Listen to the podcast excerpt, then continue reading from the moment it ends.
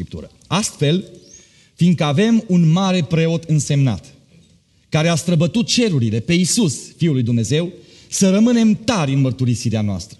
Căci nu avem un mare preot care să n-aibă milă de slăbiciunile noastre, ci unul care în toate lucrurile a fost ispitit ca și noi, dar fără păcat. Să ne apropiem dar cu deplină încredere de scaunul Harului, ca să căpătăm îndurare și să găsim har pentru ca să fim ajutați la vreme de nevoi.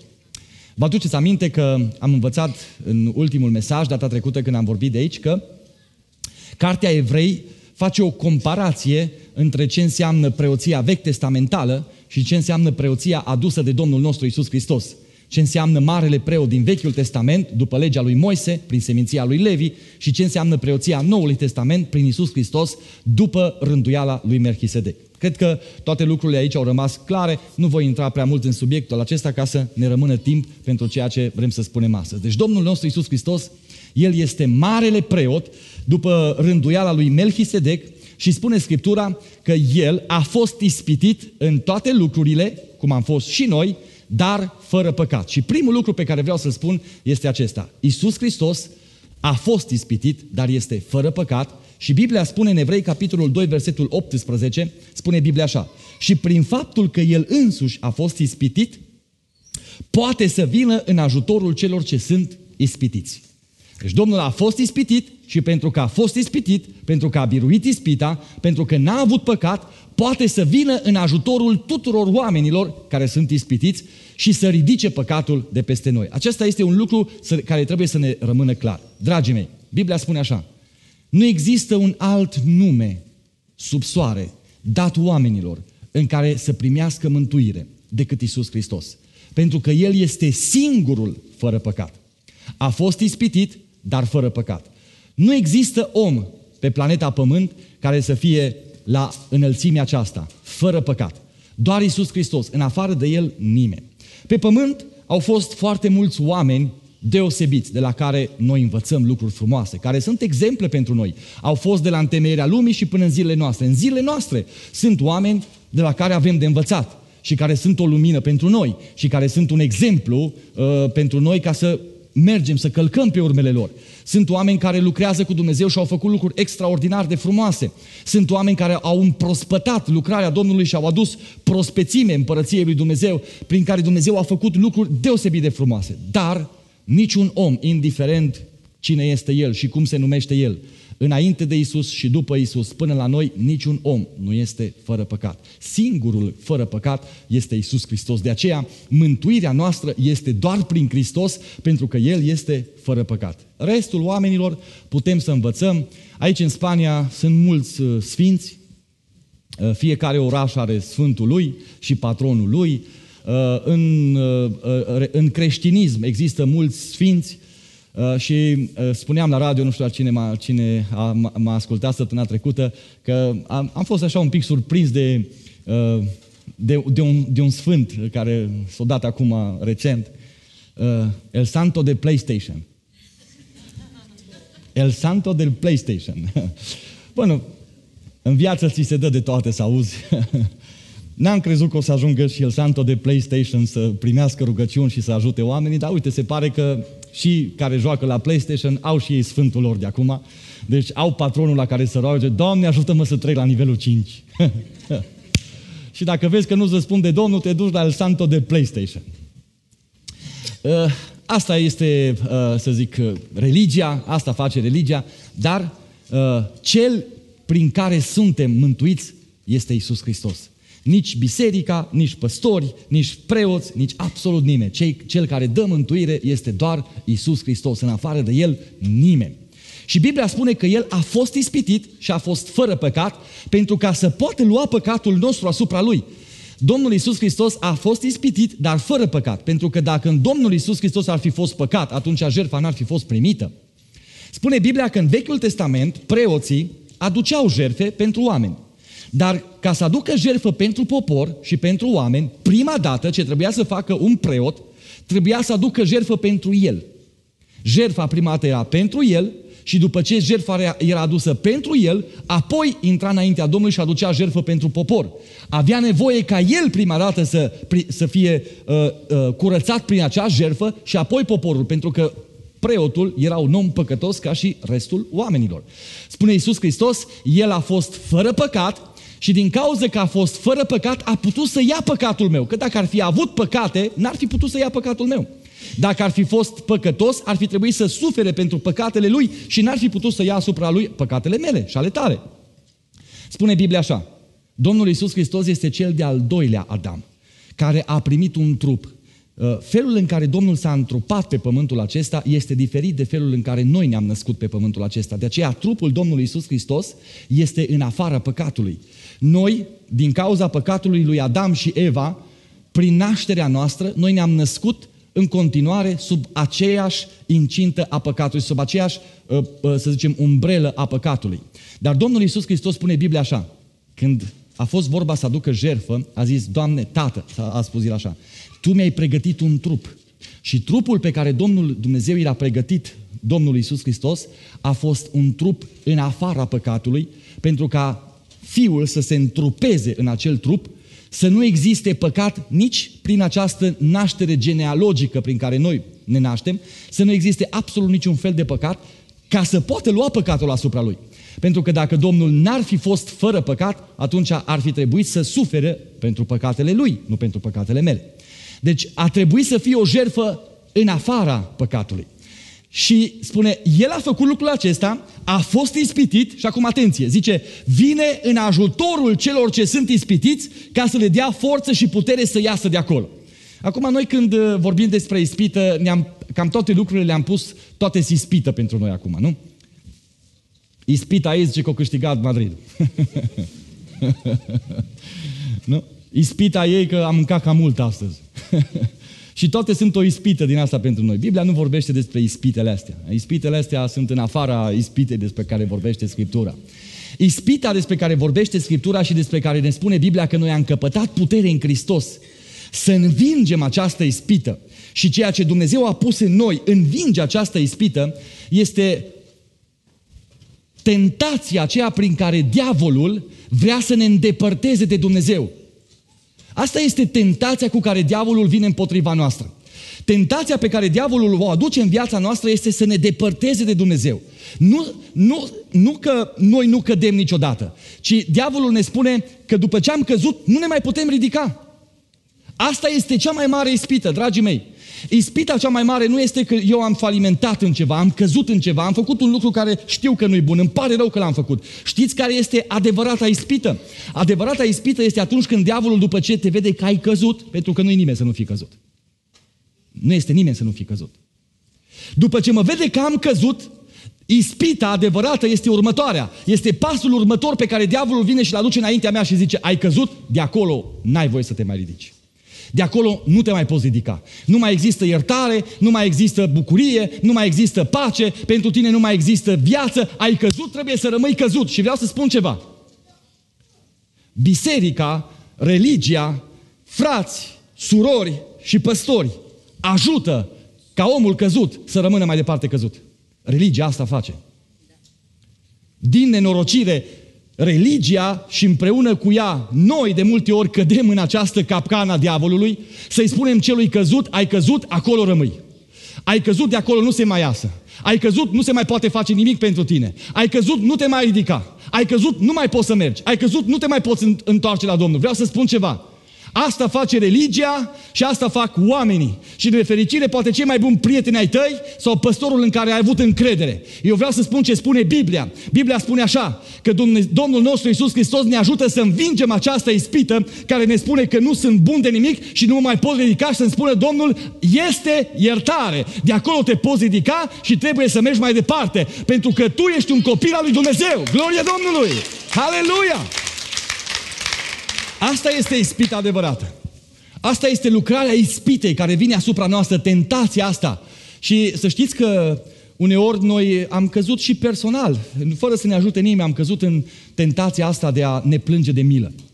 Și de a ne văicări și de a, ne, de a sta tot, tot, tot timpul necăjiți și supărați că Domnul pe mine nu mă mai iartă, Domnul cu mine nu mai are niciun plan, Domnul cu mine nu o să mai facă nimic pentru că eu am căzut sau pentru că am vorbit așa sau pentru că... Sunt momente, sunt momente, nu știu dacă vouă vi s-a întâmplat, dar sunt uneori, uh, ai așa câte un moment în viață în care poate că într-o convorbire cu frați, cu surori, în biserică, cu prieteni, cu ai fi zis ceva sau ceva, sau nu neapărat, nu m-a ți s-o părut că ai zis ceva și parcă așa te duci de supărat și de necăjit acasă și zici, mă, de ce am zis așa? Da, dacă crede nu știu ce despre mine, da, dacă își face o idee greșită, da, dacă poate n-am zis bine, poate o pleca supărată, poate o pleca supărat și toată săptămâna te frământă-te și nu-ți mai da, nu, nu mai ai bucurie, nu mai ai pace, nu mai ai liniște. Diavolul tocmai aia vrea să spună. Ai văzut ce ai făcut? Tu nu trebuie să-ți deschizi gura niciodată. Tu mai bine taci, vezi, nu mai vorbi, că dacă vorbești, greșești. Mai bine nu mai cânta, că iar ai cântat rău. Mai bine nu mai zice, că iar zici rău. Mai bine nu mai predica, că iar ai predicat rău. Nu, nu vreau să vă, să vă spun de câte ori am mers eu acasă așa, de la biserică și am zis, da, nu a putut să predice altul astăzi în locul meu. Și ai tot felul de mustrări lăuntrice și de Îți faci tot felul de gânduri și de toate și te... Satana nu face altceva decât să te închidă acolo. Și uneori noi ne găsim plăcerea în a ne plânge de milă. A, eu nu-s bun de nimic, eu nu pot, eu vai și amar de mine. Eu... Și câteodată am făcut mai mare greșeală să credem că văicărindu-ne și plângându-ne de milă și spunând sus și tare înaintea Domnului și la toți cât îți eu de păcătos, Domnul se uită la noi și zice, ăsta de-a pocăit, mă. Așa trebuie să fie pocăiți, mă. Ăștia sunt pocăiți adevărat, care toată ziua își plâng de milă. Ăștia oamenii lui Dumnezeu adevărat care toată ziua zice, vai, Doamne, rău, Doamne, Tu l-ai, vai, numai asta zice. Ăștia sunt oamenii lui Dumnezeu adevărat cu care ori, tu nu poți discuta altceva, că orice zici, imediat ajunge la, aceeași, la, la aceleași vorbe. Ioi, ce frate, știi, Domnul mare, Domnul bun. E adevărat, Domnul mare, Domnul bun, dar noi trăim pe pământ, mai vorbim și de una, mai trebuie...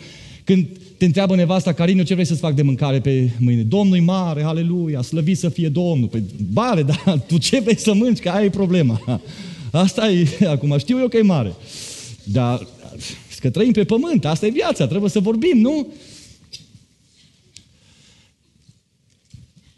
Frații mei, nimeni nu câștigă indulgențe. S-au mai vândut pe vremuri indulgențe. Nimeni nu câștigă indulgențe plângându-și de milă. Nimeni nu câștigă indulgențe. Vreau să spun ceva. Indulgența pentru tine și pentru mine a fost câștigată de Hristos pe calvar. Nu o pot eu câștiga. Nu o poți tu câștiga.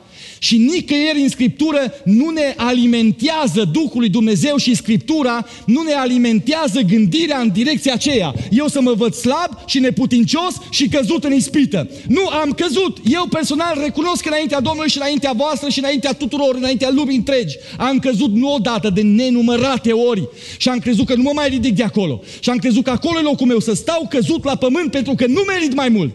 Și am crezut că dacă cu cât sunt strivit mai rău acolo, și cu cât sunt mai, mai, mai uh, sufletul meu e mai, mai răvășit și mai îndurerat acolo, cu atât Dumnezeu se bucură mai mult de mine. Până când a venit Domnul și m-a ridicat de acolo. Știți ce spunea David? Zice, Doamne, oi, cât eram de necăjit. Mi se topeau oasele de gemetele mele necurmate. Dar Domnul a venit și l-a ridicat de acolo. Și a zis, David, tu nu trebuie să rămâi în groapa aia. Trebuie să te ridici de acolo. Frații mei, Scriptura nu ne învață că noi trebuie să rămânem jos. Biblia ne învață altceva. Nicăieri Scriptura, Biblia, Cuvântul lui Dumnezeu, nu ne învață să ne declarăm slabi. Și dacă am căzut, Biblia ne învață să ne declarăm puternici în Hristos. Nu înseamnă că Domnul este de acord cu păcatele noastre. El vrea să spună că din orice cădere nu ne va, nu ne va birui spita să rămânem acolo. El ne va ridica și ne va pune din nou piciorul pe stâncă, pentru că este Dumnezeul nostru. Nu căutați și să nu căutăm niciodată să câștigăm indulgențele lui Dumnezeu prin vă, văităturile noastre. Și prin, știu eu, starea asta de, oi, Doamne, ce rău sunt și ce slab sunt și ce păcătos sunt și Tu, ai, Doamne, da, dacă vine Domnul, eu rămân pe pământ. Păi asta e credința noastră. Că dacă vine Domnul, rămânem pe pământ. Asta e credința noastră. Credința noastră este că Dumnezeu ne ridică din orice. Hristos a dat viața pentru ca orice păcat să fie iertat, să fim ridicați și puși înapoi pe stâncă. Diavolul, după ce am căzut, va veni cu gândul ăsta și îți va spune, nu te mai ridica, că nu mai, nu mai există pentru tine ridicare. Și va folosi oameni influenți care să zică mai departe același lucru. Tu ascultă ce zice Scriptura și ce zice Hristos. Domnul mă ridică. El mă pune din nou pe stâncă. El mă duce pe un munte înalt. El face din mine un om puternic. El face din tine un om puternic. El face din noi oameni tari. Dragii mei, asta spune Scriptura că suntem. Oamenii lui Dumnezeu puternici. Ne ridicăm și mergem mai departe. Ne ridicăm și ne continuăm drumul. Pentru că Dumnezeu ne dă forță și putere. Slăvit să fie numele Lui. În al doilea rând, Domnul a făcut un lucru extraordinar de frumos și de minunat. El uh, este marele preot după rânduiala lui Melchisedec. Acum revin un pic să aduc din nou aminte uh, lucruri care le-am vorbit data trecută, dar nu un pic să ne aducem aminte ca să putem intra în subiectul acesta. Vă aduceți aminte că în Israel preoți nu puteau să fie decât o singură seminție, seminția lui Levi. Deci dintre toate cele 12 triburi, asta se numește seminție fa- sau familii, Israel avea, este alcătuit din 12 familii și nimeni nu putea să fie preot decât dacă se năștea în familia lui Levi. Dacă nu era născut în familia lui Levi, n-aveai cum să fii preot. Indiferent ce ai fi făcut, indiferent câte școli ai fi făcut, indiferent ce cursuri ai fi urmat, n-aveai cum să ajungi preot. Nu? Cât uh, n-ar fi vrut să ajungă preot și o da bani mult să ajungă preot, că au zis că mă, acolo se trăiește bine. Și alții au zis, mai bine păstor, că se trăiește și mai bine. Și ăștia au ajuns fără școli, au ajuns cu coatele. Da, nimeni nu putea să fie păstor sau pre- preot decât dacă se năștea în seminția aceasta a lui Levi. Acum, uh, marele preot, marele preot avea o putere imensă. Seminția lui Levi era foarte respectată în Israel. Să fii preot pe vremea Vechiului Testament avea extraordinar de mare influență asupra, asupra societății din vremea aceea, asupra poporului Israel. Până acolo, de exemplu, că Domnul Dumnezeu a împărțit pământul, a împărțit țara lui Israel, a împărțit-o în 11 părți și a dat la fiecare seminție, la fiecare familie câte o bucată din Israel. Și a zis, tu stai aici, tu stai aici, tu stai aici și pe fiecare i-a împărțit. Levi n-a primit nicio, niciun loc. Seminția lui Levi n-a primit niciun teritoriu. Dar chiar dacă n-avea niciun teritoriu, toată țara lui Israel era lui Levi. Pentru că Levi putea să ajungă oriunde, să-și planteze aici acasă și dacă era a ta, tu trebuia să zici, mă, dacă o vin ăsta și o luat-o ea lui, nu mai pot să fac nimic. Atât era de mare influența pe care o avea seminția lui Levi în poporul lui Israel. Avea o extraordinar de mare influență. Marele preot era ca un împărat în Israel. Ca un împărat. Pentru Israel, de exemplu, pe timpul Domnului Isus, dacă vă aduceți aminte din Scriptură, în timpurile acelea Israel n-avea împărat. Dar avea mare preot. Știți că era Ana și Caiafa pe vremea aceea. Vă aduceți aminte de mari preoți, Ana și Caiafa. E, Ana și Caiafa avea aceeași putere peste Israel ca și cum ar fi fost împărați. Așa era de mare puterea unui preot în vremea aceea. Și cu toate că avea atâta influență și cu toate că avea atâta putere, nu putea să ia pe un om din Israel, numai așa că îi plăcea de el sau pentru că era un om de treabă și să zică te fac și pe tine preot. Nu putea. Ca să-l poată face preot, neapărat trebuia să se fi născut în seminția lui Levi. Altfel n-avea cum. Puteau să fie preot, uh, prieteni, puteau să fie uh, orice. Nu puteau să îl numească preot. Chiar dacă era un om de treabă. Unii poate chiar meritau să fie preoți mai mult decât preoții. Vedeți că uh, dacă citiți, de exemplu, în cartea Ezechiel, veți vedea acolo că preoții, în timpurile acelea lui Ezechiel, au ajuns să facă lucruri atât de urâte și de murdare încât uh, Domnul îi spune că mi este scârbă deja să mă mai ui spre templu și spre casa de lângă templu și ce fac preoții acolo, nu mai pot să suport asta. Și îi, zi, îi zice lui Ezechiel, ia uite-te tu și vezi ce fac oamenii acolo. Și erau niște lucruri care citiți în Ezechiel și le veți găsi. Lucruri urâte, murdare. Și ai fi zis, măi, dar ăsta chiar dacă e din seminția lui Iuda sau din seminția lui Asher sau din seminția lui Dan, ăștia ar fi meritat să fie preoți, că mai bun decât preoții. Nu puteai să-l faci preot. Nu era voie. Nu aveai voie. Dar a venit Hristos. a venit Isus cu o nouă împărăție preoțească și cu o nouă formă de a aranja preoția. Și uitați ce spune cuvântul lui Dumnezeu. Spune așa, Apocalipsa, capitolul 1, versetul 4 la 6. Hai să citim pasajele acestea două biblice ca să ne aducem aminte. Zice așa, Ioan, către cele șapte biserici care sunt în Asia, har și pace vouă din partea celui ce este, celui ce era și celui ce vine. Și din partea celor șapte duhuri care stau înaintea scaunului său de domnie. Și din partea lui Isus Hristos, martorul credincios, cel din tâi născut dintre, dintre morți, Domnul împăraților pământului, a Lui care ne iubește și care ne-a spălat de păcatele noastre cu sângele Său și acum atenție, zice așa, și a făcut din noi o împărăție și preoți pentru Dumnezeu Tatăl Său, a Lui să fie slava și puterea în vecii vecilor. Amin. Acum, știți care este frumoasa veste pe care vreau să vă aduc?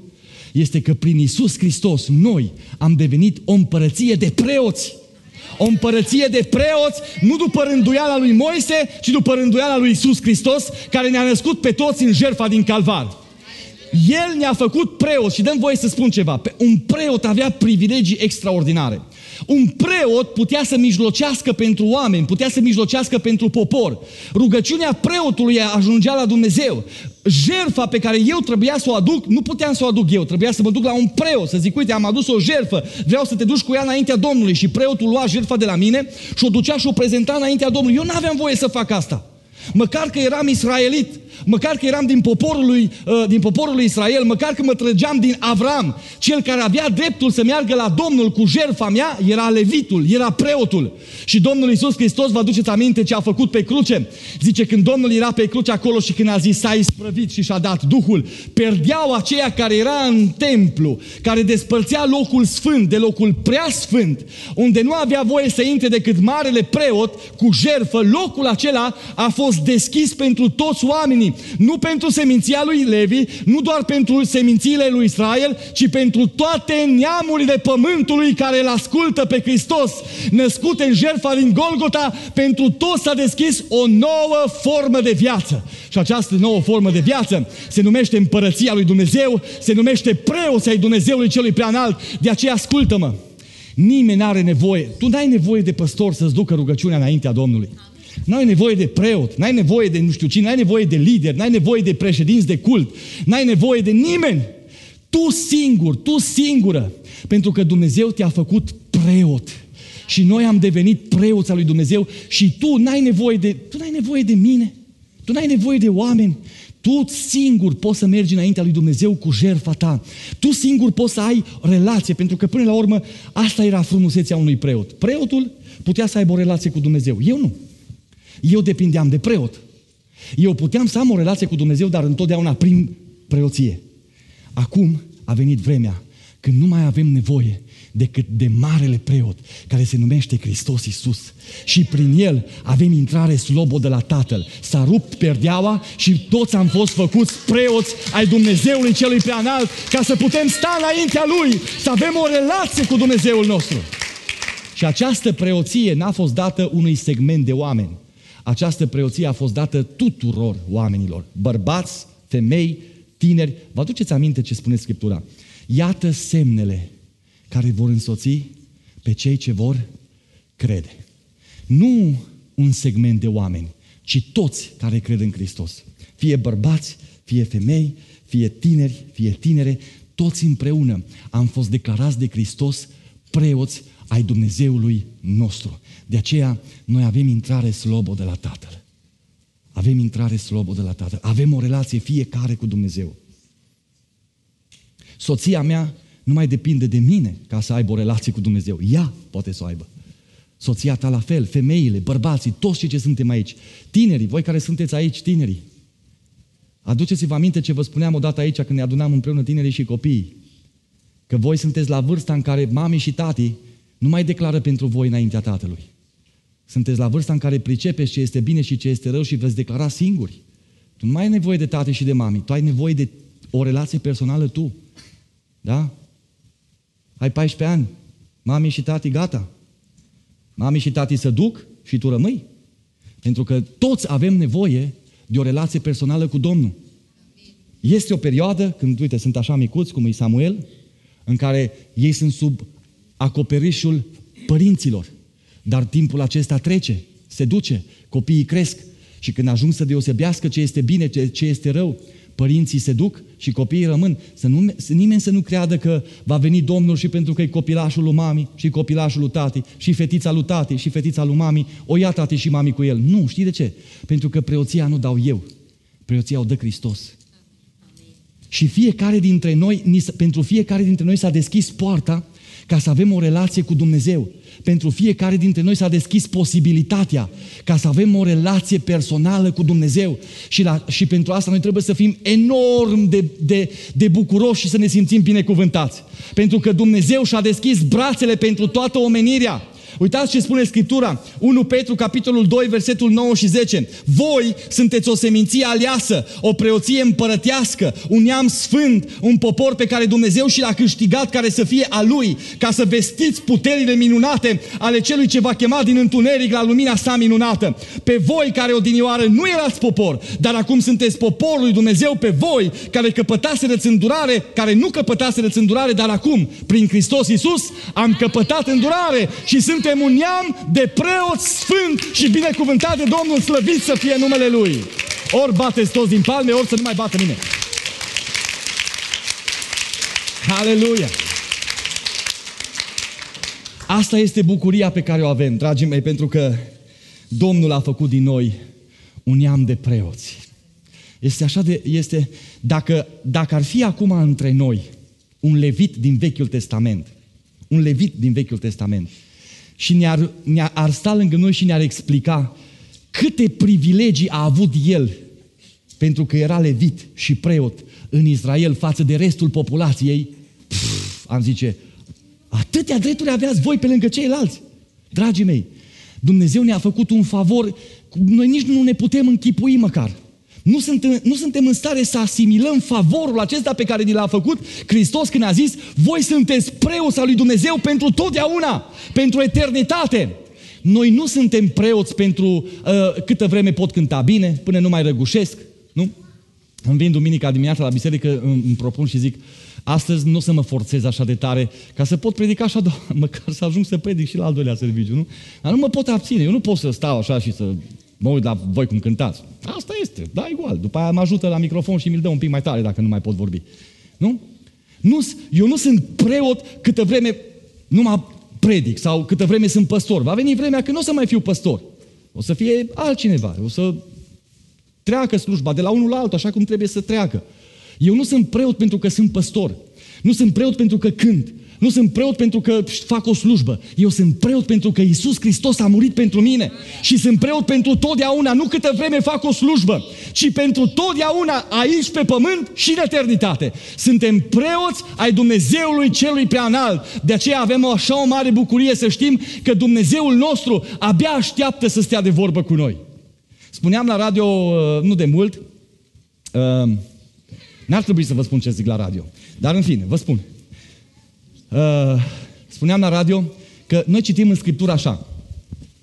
Zice, bateți și vi se va deschide. Căutați și veți găsi. Nu? Bateți și vi se va deschide. Căutați și veți găsi. Cereți și vi se va da. Așa citim că așa scrie Scriptura. Asta este traducerea noastră. Am găsit o altă traducere foarte frumoasă și uh, acolo știți cum scrie în traducerea aceea? Zice așa. Zice, cere pentru că eu vreau să-ți dau. Bate pentru că eu vreau să-ți deschid. Caută-mă pentru că eu vreau să mă găsești. Ce zice? Ce minunat e cuvântul Domnului, așa? Pentru că noi atunci când bate, ca să, știi de ce? Pentru că ăsta este înțelesul adevărat al, al, al celui pasaj biblic din traducerea din greacă. Știți de ce este minunat asta? Pentru că tu când bați la ușă, te duci și bați la cineva la ușă, bați cu o oarecare incertitudine. Îmi deschide sau nu îmi deschide? E acasă sau nu e acasă? Domnul nu zice că așa trebuie să batem ca să vedem dacă El ne va deschide. El zice, eu abia aștept să bați, că eu sunt tot timpul cu mâna pe clanșă ca să-ți deschidă. Bate! Abia aștept să mă cauți pentru că eu sunt gata să mă las descoperit. Dar caută-mă! Ăsta este cuvântul lui Dumnezeu. Asta este frumusețea, mă încântă. Și, uh, uh, frații mei, uh, este o binecuvântare să știi mai multe limbi și mai ales acum dacă îl avem și pe domnul Google cu noi, ne mai traduce și el ce nu știm noi, mai căuta și în alte traduceri, este extraordinar. Cuvântul lui Dumnezeu este sublim, este cu, cu când îl citești, nici nu ai nevoie de teolog să-ți explice. N-ai nevoie de cineva să-ți explice mai mult. Eu când, am, când am descoperit și am, am văzut, nu vine să cred, mă, cum scrie aici, mă zice că cere pentru că eu vreau să-ți dau. Ha. Adică nu trebuie să mă strofog eu, că el e gata să-mi dea. Știți de ce? Pentru că în context, în context mai departe, Matei, știți cum scrie Matei mai departe după ce spune cuvintele acestea? De fapt, ăsta e contextul. Zice așa, Zice, cere pentru că eu vreau să-ți dau. Caută-mă pentru că eu vreau să mă găsești. Bate pentru că eu vreau să mă să-ți deschid. Și uitați cum merge mai departe contextul și așa. Pentru că cine este omul acela dintre voi care dacă îi cere fiul său o pâine, să-i dea o piatră? Sau dacă îi cere un pește, să-i dea un șarpe? Deci dacă voi care sunteți răi știți să dați daruri bune copiilor voștri, cu cât mai mult Tatăl vostru care este în ceruri, va da lucruri bune celor ce îi le cer. Adică zice, cere-mă odată, mă. Dar cere odată. Pentru că abia aștept să-ți dau. Deci noi când venim înaintea Domnului, Domnul ne spune, pe cum să cer tu și eu să nu-ți dau? Pentru că cine este omul acela dintre voi care dacă îi cere copilul lui o pâine să-i dea o piatră? Sau dacă îi cere un pește să-i dea un șarpe? Pe cum să nu vă dau eu când voi cereți? Cum să nu vă deschid când voi bateți? Dar bate pentru că Domnul vrea să-ți deschidă. Și vreau să spun în această zi, ai încredere aceasta. Noi când cerem Domnului, când stăm înaintea Lui, când îl căutăm pe Domnul, când ne apropiem de El, nu o facem cu o percepție greșită. Oare va vrea, oare nu va vrea, oare mă iubește, oare nu mă iubește, oare îmi deschide, oare nu deschide. Nu. Dragii mei, când înțelegi asta și când tu citești și zice Biblia așa, cere, că eu abia aștept să-ți dau. Bate, că abia aștept să-ți deschid. Abia aștept să-ți deschid. Abia aștept să-ți deschid. Este ca atunci când, de exemplu, ai un invitat pe care, uh, pe care îl iubești, ai invitat pe cineva la tine acasă, pe mine, de exemplu. și ai invitat pe cineva, nu? La tine acasă. Și tu cum stai? Aștept să bată pentru că vrei să deschizi. Nu? Aștept să bată pentru că vezi, asta este. Câtă vreme nu bate, tu nu deschizi ușa. Măcar că tu stai două ore, trei ore, patru ore, cinci ore, tot aștepți, mă, îi deschid odată, îi deschid odată. Ca cum vinea popa la bobotează. Nu? Doamne, mult stăteam cu ochii pe poartă. Mi-aduc aminte că eram, de multe ori eram în sala bunici când venea popa la bobotează. Și casa dimineața, deci când răsărea soarele, eram în picioare tăți. Bunica zice, hai, iute, iute, iute, spalte pe ochi. Rugăciunea, imediat trebuie să ne facem rugăciunea, tatăl nostru, toți acolo, gata. Nu mâncam, nu nimica, că vine preotul, vine preotul la bobotează. Băi, cât mă rugam să vin odată să scap, domne, că până seara, dacă vinea numai după masă, încolo, pe când era gata ziua, toată ziua stăteam ca pe ace, că vine, vine, vine, acum vine, acum vine, acum vine, acum vine. Așteptam să-i deschidem porta. Bunica zice, ai grijă când auzi porta, fugi repede să deschizi porta că vine, vine preotul, vine să facă bobotează în casă, nu? Când aștepți pe cineva, tot timpul stai pregătit să-i deschizi. Știi când deschizi? Când bate. Asta e problema pe care o avem noi. Când este frică să batem. Că da, da, că Domnul nu vrea, da, da, că Domnul... Frații, încă o dată răspund lucrul acesta. Am spus de multe ori și mă bucur că biserica l-a învățat și casa Shalom îl știe. Tu crezi că o să-L convingi tu vreodată pe Dumnezeu să facă ceva bun pentru tine? Crezi că o să-L convingi vreodată pe Dumnezeu să te iubească? Crezi că o să-L convingi vreodată pe Dumnezeu să te ridice dintr-o cădere? Crezi că o să-L convingi vreodată pe Dumnezeu să-ți facă bine? Niciodată. Știi de ce nu-L poți convinge? Pentru că El vrea să-ți facă bine mai înainte ca tu să vrei să-L convingi. Înainte ca tu, vrei, ca, ca tu să vrei să te scoată din groapa aia, Dumnezeu vrea dinainte să te scoată de acolo. N-ai căzut în ea pe când Domnul deja a pregătit planul să te scoată afară. N-ai cum să-L convingi pe Dumnezeu de ceva pe care, cu, care, cu care El trăiește în suflet. Cum să-L conving eu pe Dumnezeu să mă iubească pe mine? Atâta timp pierdem frații mei, surorile mele, copiii Domnului. Atâta timp pierdem din viața noastră căutând să-L câștigăm pe Dumnezeu să ne iubească, când de fapt El zice, ascultă-mă, păi pe, tu când mă înjurai, eu te iubeam. Când tu umblai beat mort din șanț în șanț, eu și atunci te iubeam.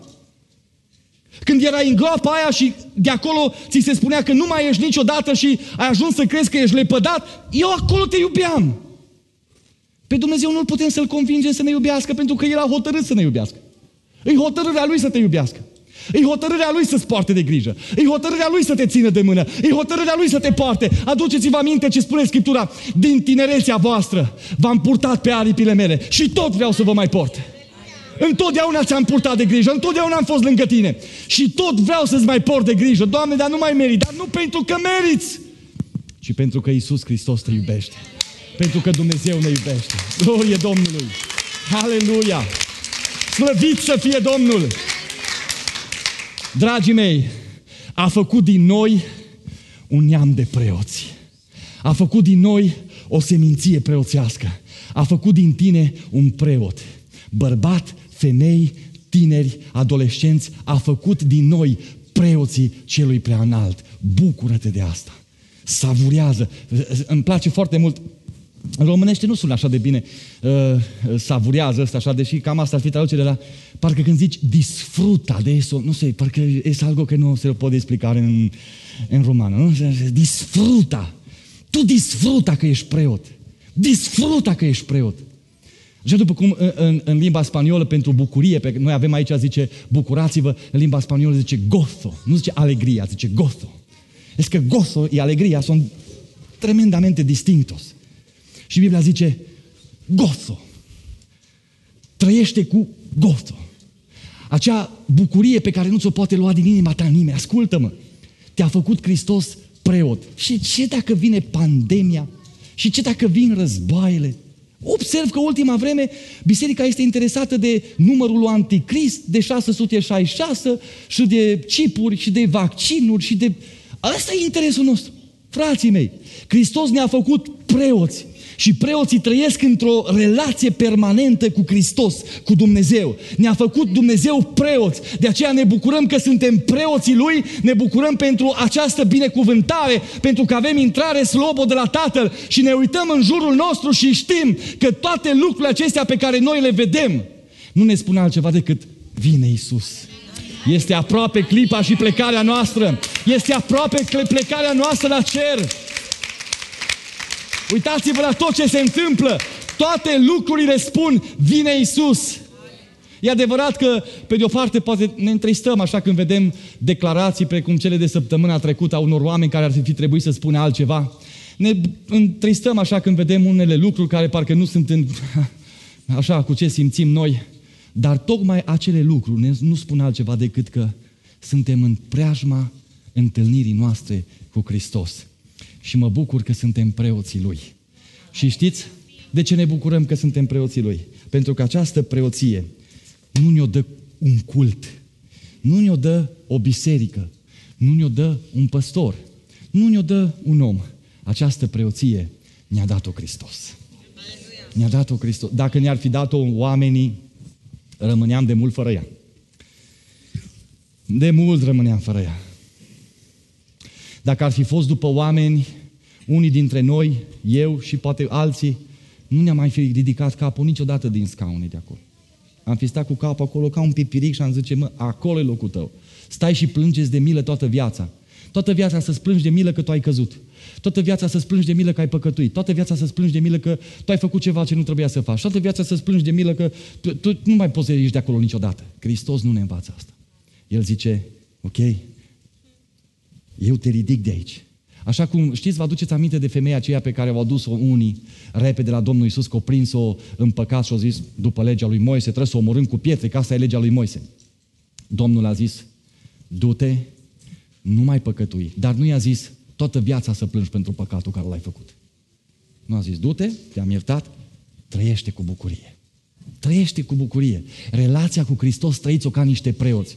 Noi nu ne imaginăm, să știți că nu ne imaginăm. Cei care ați fost cu mine în Israel, numai așa ca, ca să vă faceți un, un pic de, de idee despre asta. Cei care ați fost cu mine în Israel, poate că ați observat, așa pe margini, cam cum se comportau cei cu perciuni. V-ați, v-ați făcut o idee de cum se comportau cei cu perciuni? ortodoxii care, sau cei care țin legea lui Moise acolo, ăia îmbrăcați în negru, cu pălării și cu perciuni. Ăia pentru că se consideră mai aproape de Dumnezeu decât restul, ei nu te bagă în seamă. Pentru el ești, ești pe cine este? El e percionatul. Nu? E o onoare, e o cinste pentru el asta. În unele locuri, cei care ați fost știți lucrul, ați văzut, în unele locuri noi stăteam la rând, ei aveau culoarul lor, pac, pac, pac, în față și se duceau. De ce? Ei să ia cu perciuni. Ei au privilegii, dragii mei. Noi suntem mireasa lui Hristos. Nu există o ființă pe pământ și în univers care să aibă privilegii mai mari decât le are Biserica lui Hristos. Noi am primit cel mai frumos nume care este există sub soare. Mireasa lui Hristos. Imaginați-vă, mireasa lui Hristos. La Nobia, mireasa lui Hristos, extraordinar. Nu există mai mare privilegiu ca acesta să știu că sunt mireasa lui Hristos. Și această, această onoare și această cinste nu mi-o dat-o oamenii și nu mi-o pot lua oamenii. Nu mi-a dat o biserică și nu mi-o poate lua o biserică. Nu mi-a dat un cult și nu mi-o poate lua un cult. Nu mi-a dat un președinte și nu mi-o poate lua un președinte. Nu mi-a dat un păstor sau un preot și nu mi-o poate lua nimeni, pentru că această bucurie a pus în sufletul meu Hristos Iisus, care este marele preot. Și în numele Lui cel Sfânt, noi am devenit un neam și o seminție aliasă și preoți ai Dumnezeului celui prea înalt, de acum și până în veci de veci, slăvit să fie numele Lui. Dacă vă bucurați, bateți din palme din toată inima și strigați de bucurie, a Lui este gloria și slava.